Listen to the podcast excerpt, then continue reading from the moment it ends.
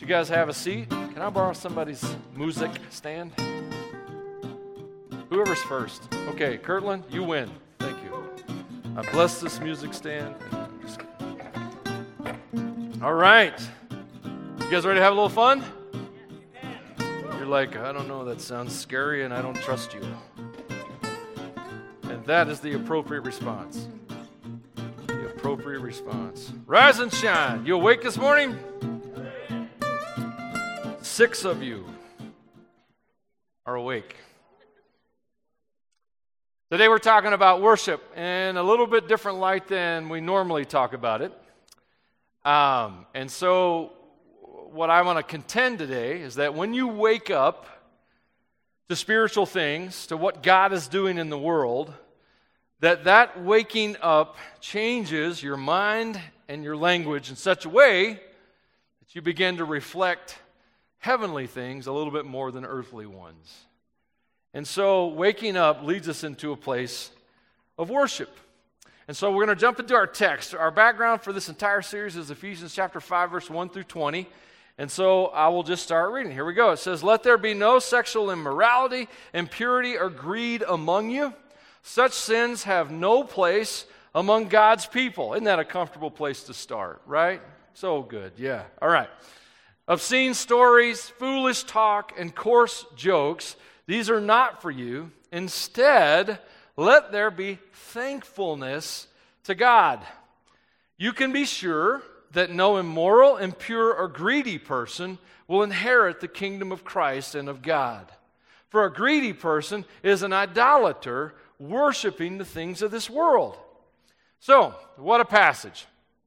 Paul, as we talked about last week, what he's doing in Ephesians 5 is he's presenting this ideal where Christians live as light in the world, they live sacrificially, they follow the example of Jesus, and they imitate God. Now, each week as we dig into the series, we're going to lay, put layers under each one. The, the supporting ideas that build a person to live in such a way, to live sacrificially.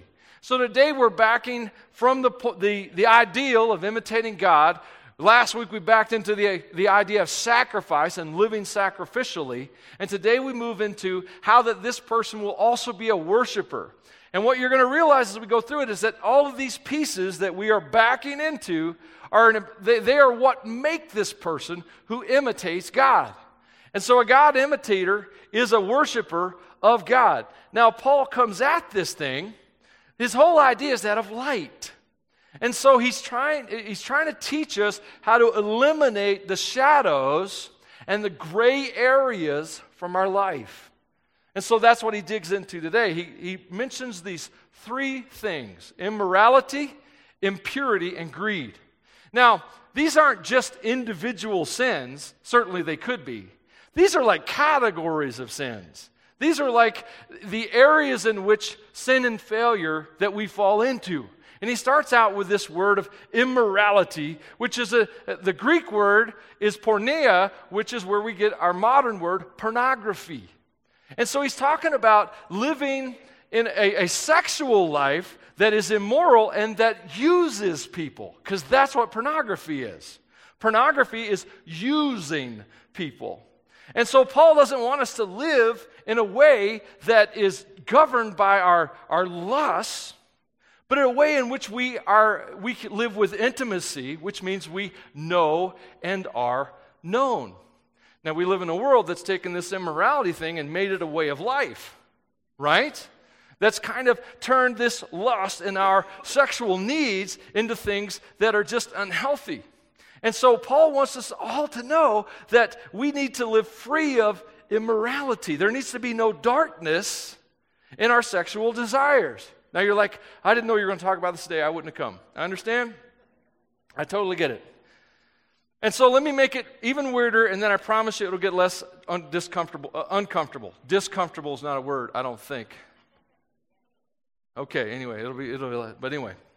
So let me, let me tell you, God has an ideal for things. God has a way things should be.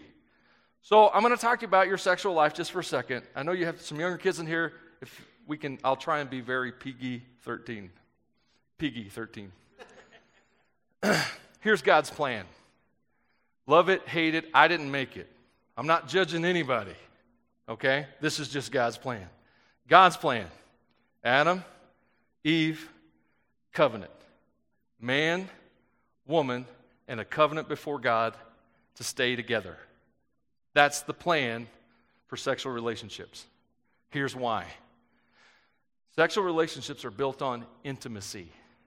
Here's how Christy and I, that we teach on marriage every chance we get, define intimacy. Into me, you see. Being intimate requires vulnerability, openness. God's design, God's plan, is that any place that you open up and are intimate is protected by a covenant.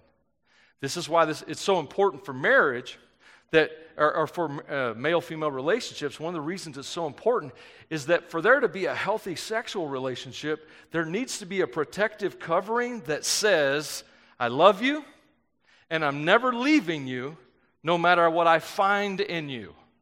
That's what a covenant is about. In such a relationship, you can actually know and be known.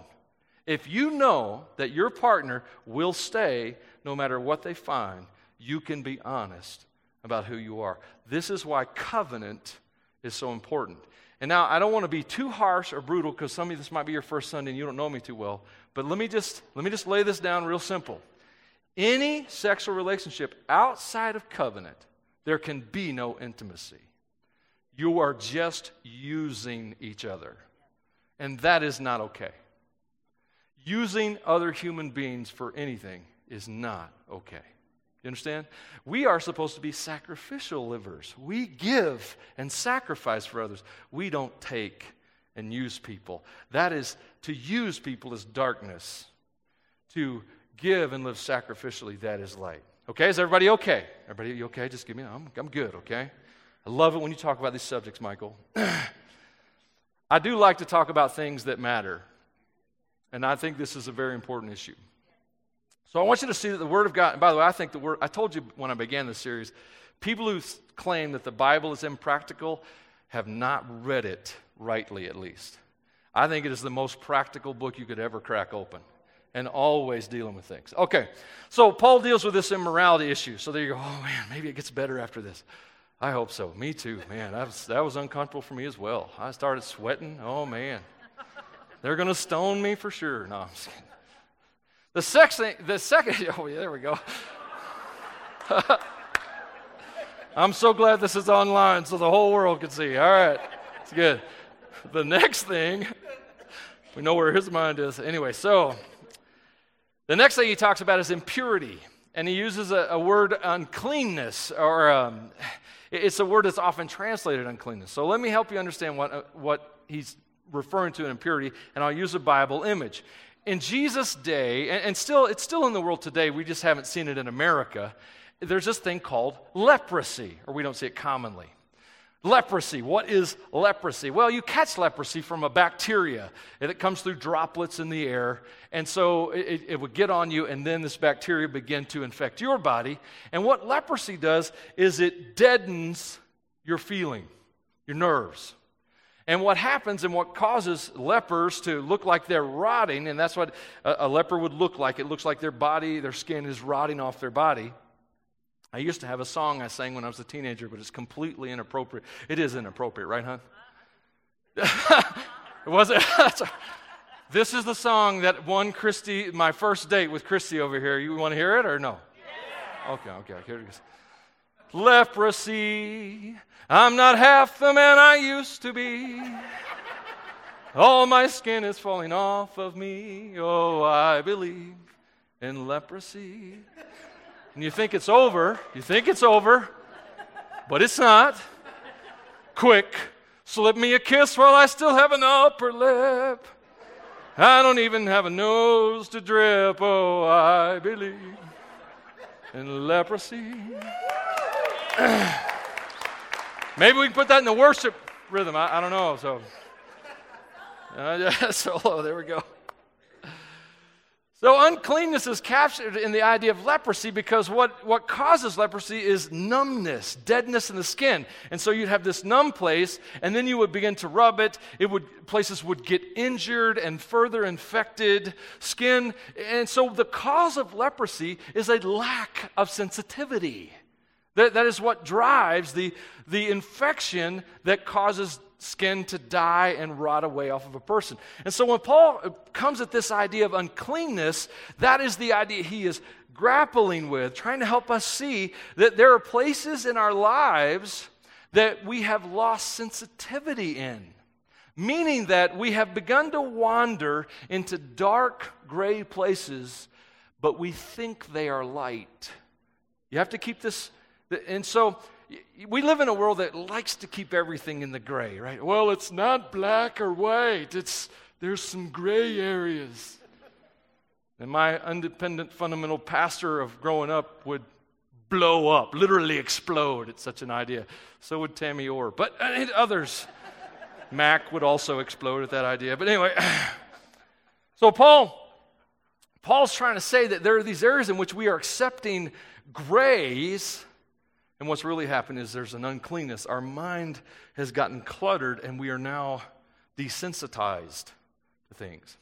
And then the last thing he pulls up is the, uh, the area of greed. Again, you could look at all these as areas of sin. And he pulls up the idea of greed. And I want, greed's pretty self explanatory. We just want more and more and more. Pretty much the American way of life nails greed to the wall, okay? In the Bible, though, my favorite story about a greedy person is the story of Zacchaeus. You know, he lived every day of his life before he met Z- Jesus for Zacchaeus, wanting more and more and more. One meal with Jesus, and the greedy guy became a giver. And so Paul looks at all of these, these areas, and he gives us the antidote right in the text. The antidote for the immorality, the impurity, and the greed. And the antidote is very simple gratitude.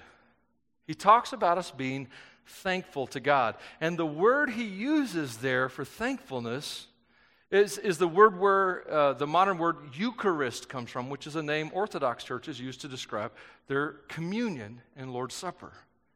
And so Paul is telling us that if you are going to overcome these areas in life, we move into an area of gratefulness, particularly worshiping God through being thankful for what God has done. So, right now, we're going to pause the sermon and we're going to do communion together. I'm going to have Michael come up and lead us through that. And you're going to warn them about the cups that were packed at a lower altitude and could possibly explode, correct? so, Michael's going to come and take us through communion. Now, this is not the end of the message. They're going to be like, oh man, this, they're over quick here. I'm coming back. Hang on. Michael, go ahead and come. And we're just, we're going to do communion together and focus on the gratitude, the thankfulness piece of what it means to share communion, okay?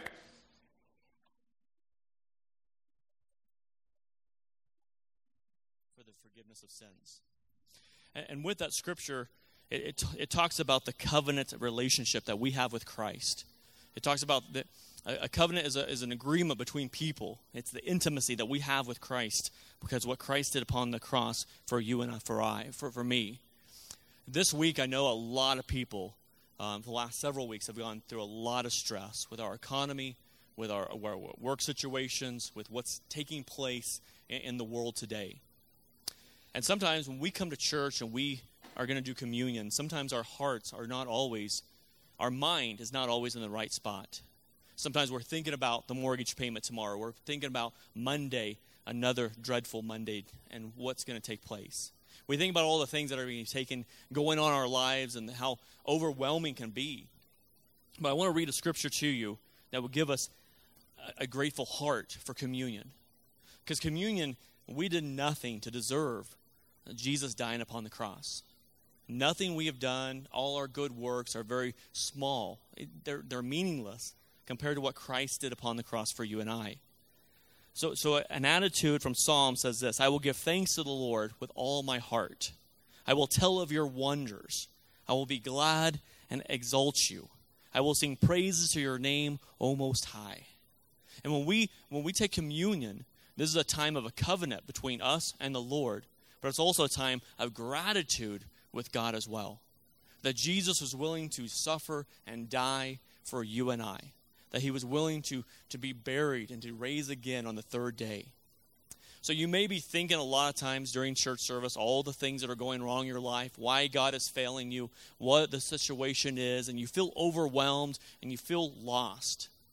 I truly want to tell you that time of communion, a time of coming together with brothers and sisters in Christ, this is a time that God uh, restores us, a time that He lifts us up, a time that we're able to see the things that are around us are temporal. They're very, very temporary compared to eternity. And what we are doing here at this very moment is an act of eternity because we are remembering the death, the burial, and the resurrection of Jesus Christ. So, everyone, if you have your bread out, let's go ahead and take our bread, which represents Jesus' body.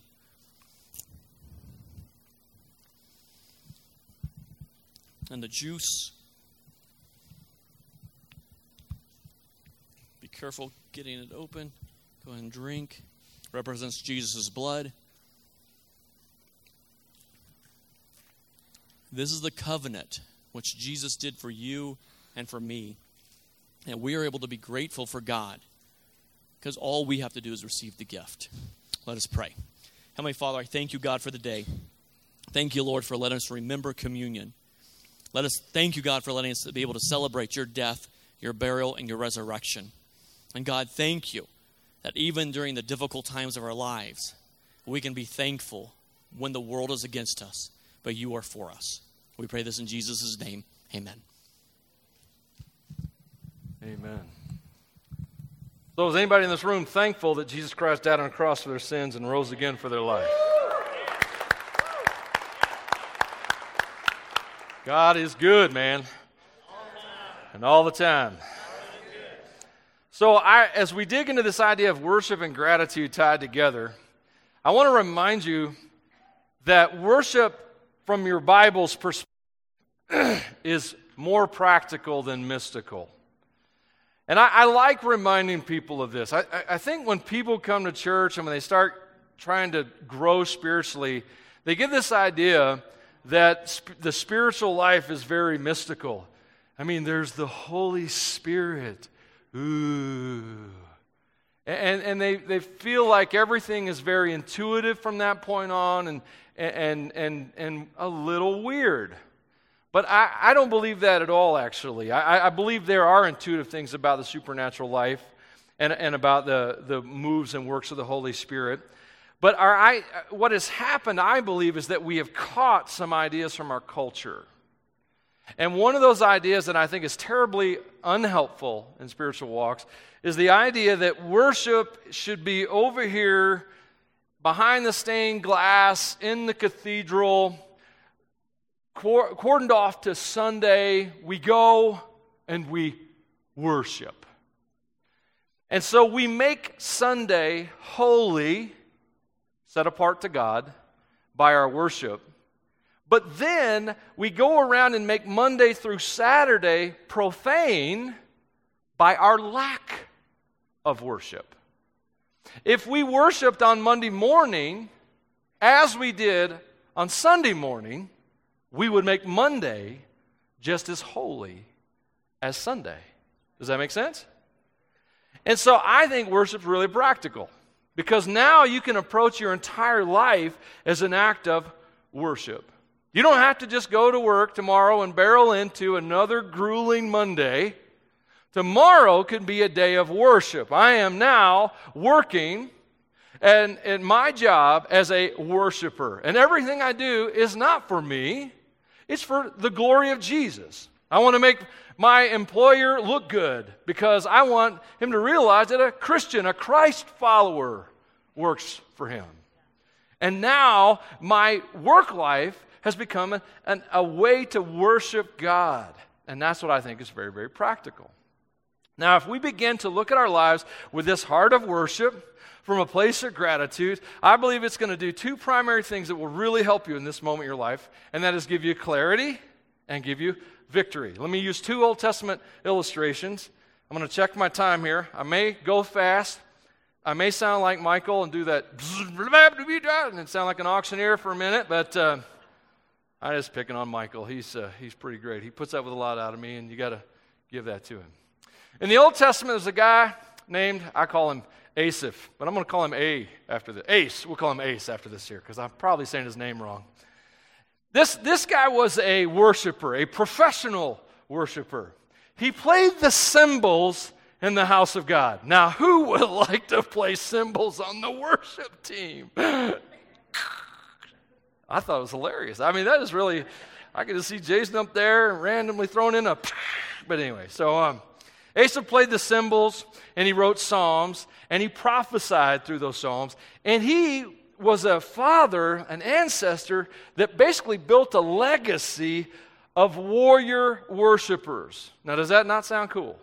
I mean, why be a worshiper when you can be a warrior worshiper? Okay? And he built this legacy of warrior worshipers. Now, Psalm 73 is one of his psalms, and it is, uh, it is the psalm for the days when you feel like that the bad guys are winning, then they are ruining everything. And this is a psalm where, where Asaph comes in and he begins to really question what's happening with evil in the world and why it looks like that decent people are suffering while the jerks are winning.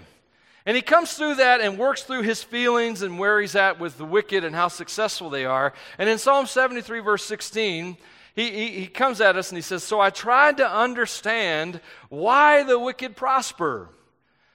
But what a difficult task it is.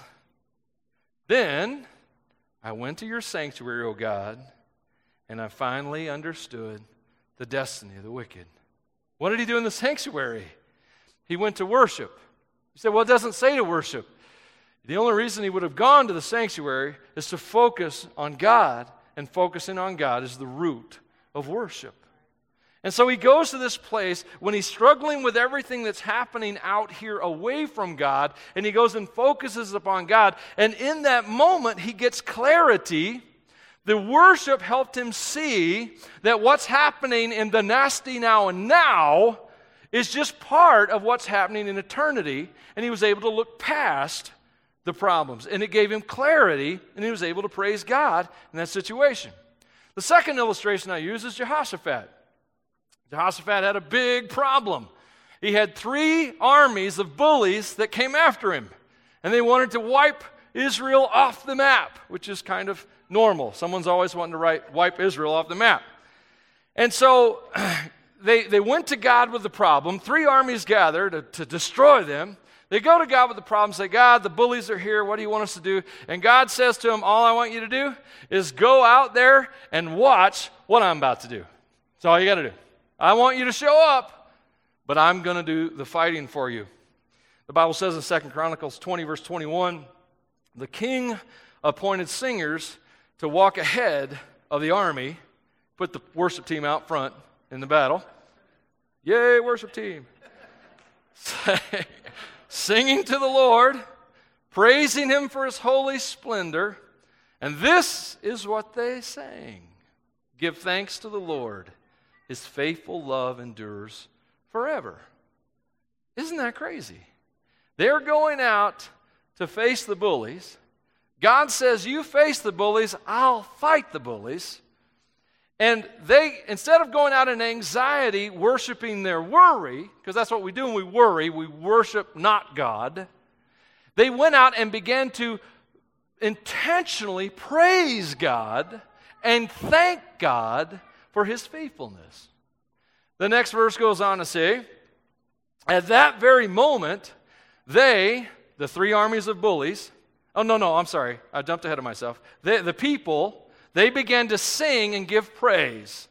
And the Lord caused the armies of Ammon, Moab, and Mount Seir to start fighting among themselves. Isn't that cool? Three armies came out to fight Israel, the one army that came out to watch the three armies destroy each other. They came to fight, Israel came to watch. That's pretty cool. Worship gave them victory.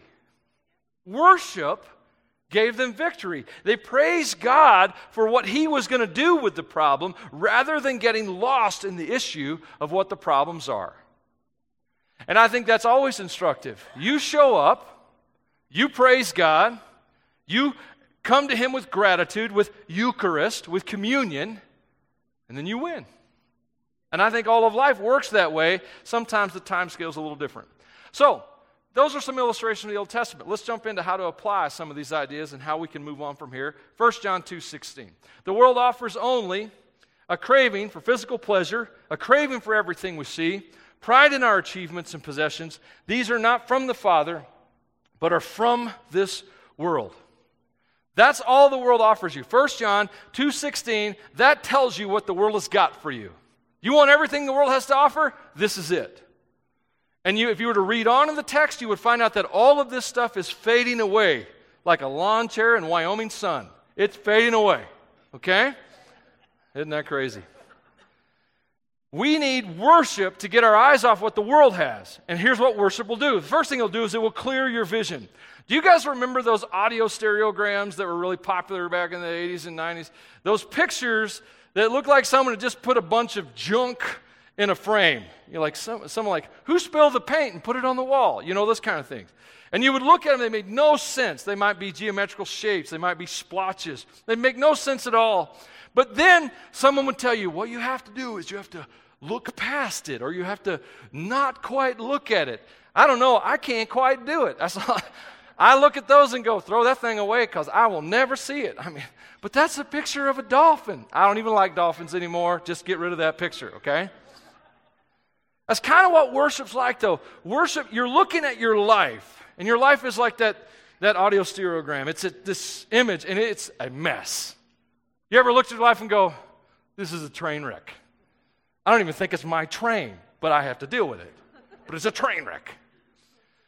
Worship, when you stop in that moment of your mess and you look to the God who's past it, you focus on Him rather than the mess, the same thing happens. Your problems begin to take on a new shape, and you begin to see in them what you could not see before. You begin to see opportunity, you begin to see hope.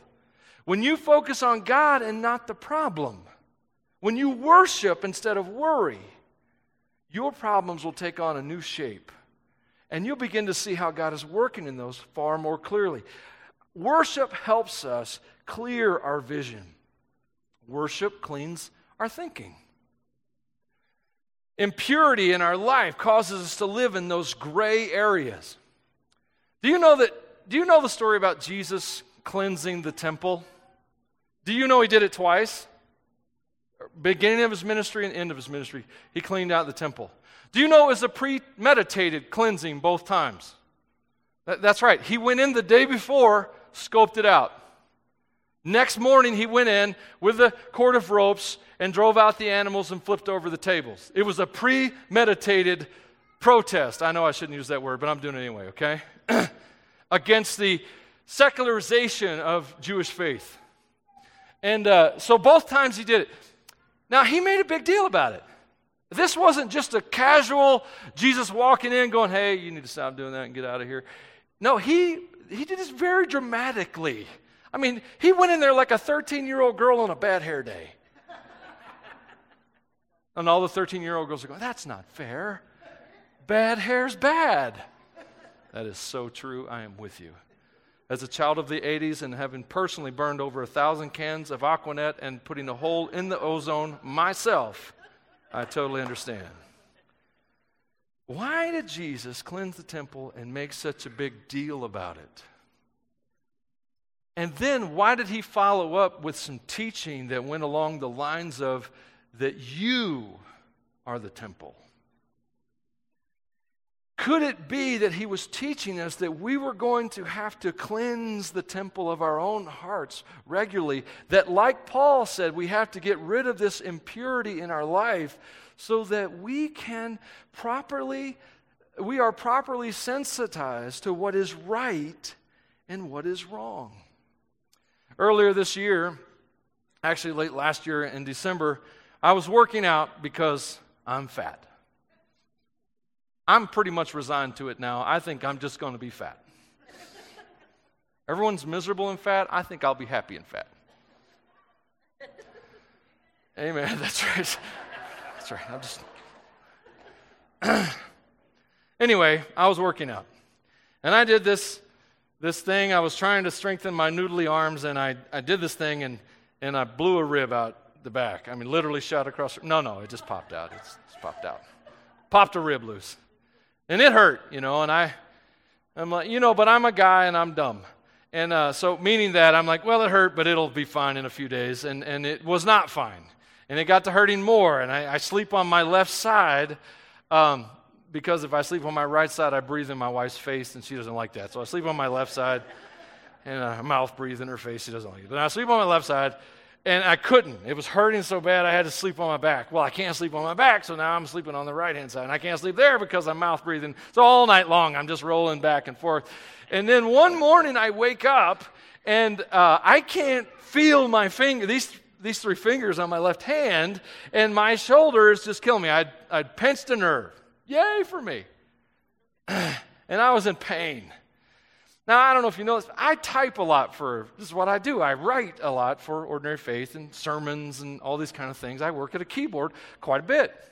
It's really hard to type when you can't feel these three fingers. And so numbness, insensitivity drove me nuts for a couple of months. It took, it took a chiropractor and a, and a physical therapist, both of them who normally are at church on Sunday mornings and have mercy on me, a month to get me to where I could just feel my fingers again. It's the same way with impurity in our lives. When we get used to the gray areas, get used to the relevant thinking of the world in which we live, a world that only cares about the things that we can lust after and the things we perceive. When we get used to those ideas, we get desensitized to spiritual ideas. Our minds get clouded, our thinking gets muddy. Worship gets us past that. Worship helps us focus on the one who's over it all. Gets us above the, all the muck and the drama that we live in. And gets our minds more sensitized to what is right and clear. So it cleans our thinking, it purifies our thoughts, and even our language. So worship, it, it, it cleans us, it clarifies us and worship satisfies us. The world loves money and sex. It's in all the ads, all the TV shows. The world's always promising that with those things, and it's got some other things it likes to throw in there too possessions. With those things, you can have anything you want. I don't know I mean, I, I know how old I am. I don't know how old all of you are. I mean, I can look around. Some of you look older, some of you look younger. Sooner or later, hopefully, the realization will dawn that money and sex that the world promises do not satisfy. They do not. In fact, I contend that the enemy tempts us with things and promises us things that He actually takes away from us when we fall into those temptations. We think money will make us happy, and so we pursue money, and the last thing we are ever again is happy. We think sex will give us happiness, and then we go after that, and then from then on, we can't have real relationship with people, and we are again unhappy. I'm here to tell you that worship satisfies where money and lust will never satisfy. They just won't do it. But focus on God will. And by the way, both of those things, in the right context, with God as Lord over them, are fine. They are wonderful gifts. Even money. I know, some, oh, money, I hate money. We only hate money because someone else has more than you. Money's a great tool. Money's a tool that can, be, can do great things in our world and can bless people and can be a, a ministry and so forth.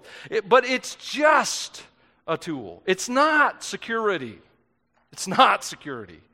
The Bible says it can fly away in a moment. It doesn't matter how much you have set aside for your future, it could be gone in the blink.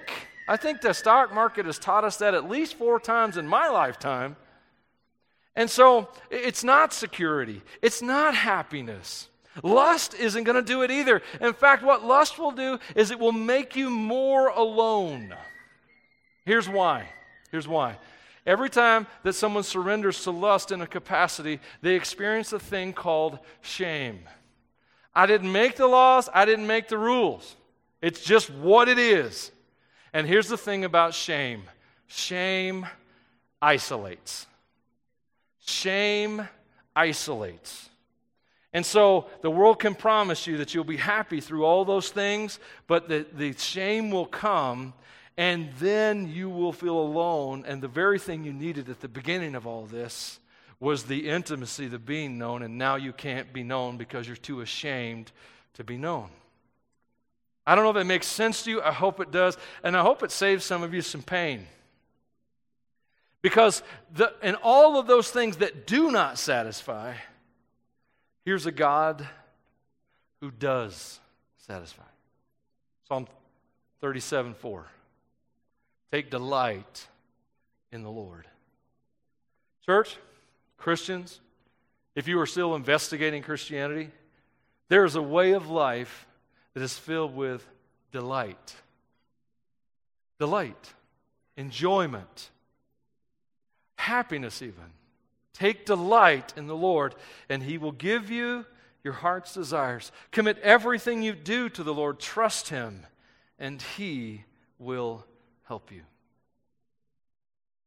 See, this is the foundation of worship.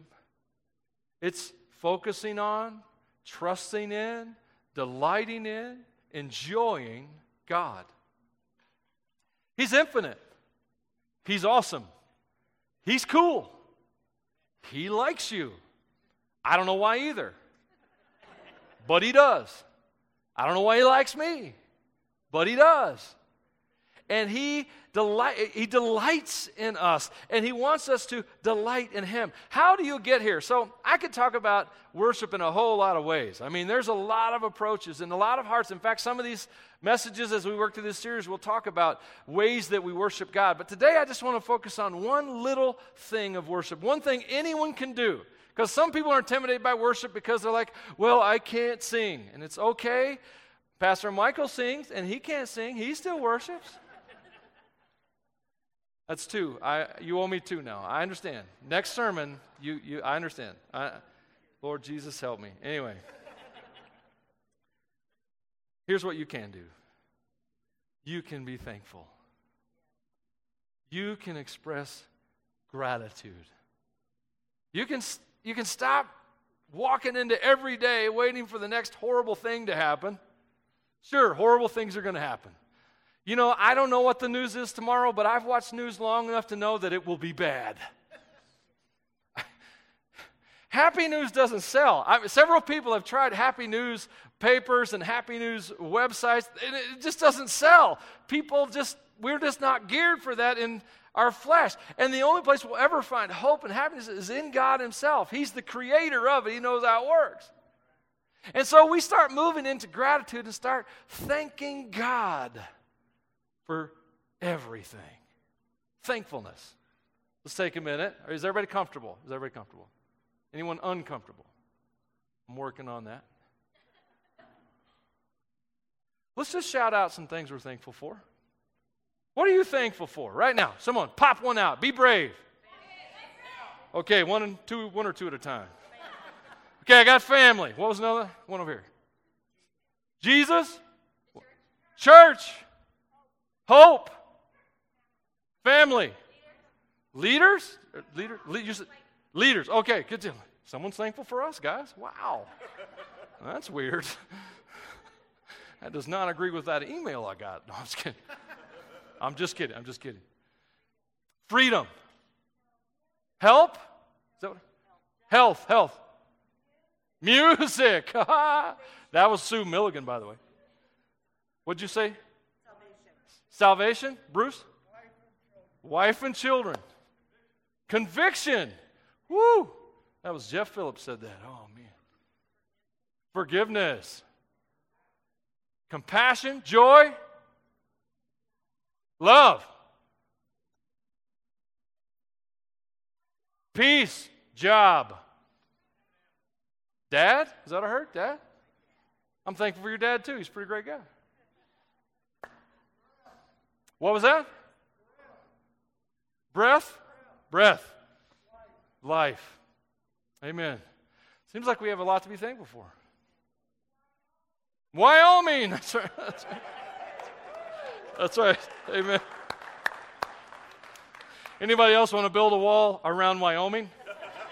Just, I'm me. I'm just, I really, just keep the rest of them out.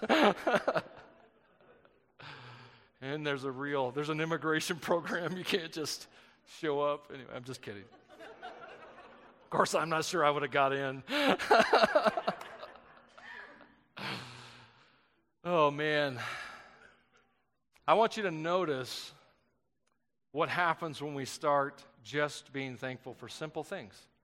Notice how the attitude and the atmosphere of the room changes when we just start being thankful. It's that simple.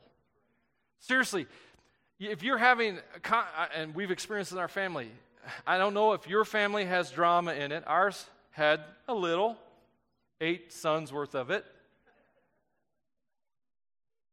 In the moments that we could stop and talk about thankfulness, the attitude would change. And so if you wake up tomorrow and you're dreading your Monday, instead of doing that and worshiping the worry, start worshiping the God who's over the worry. Start focusing beyond the mess and use simple thankfulness to get there. This is not hard. This is not rocket science. This is how you begin to shine light into your darkness. And that's what our text is about. Does that make sense? All God's people said? Amen. Worship team, won't you guys come on up and let's worship together through song before we leave.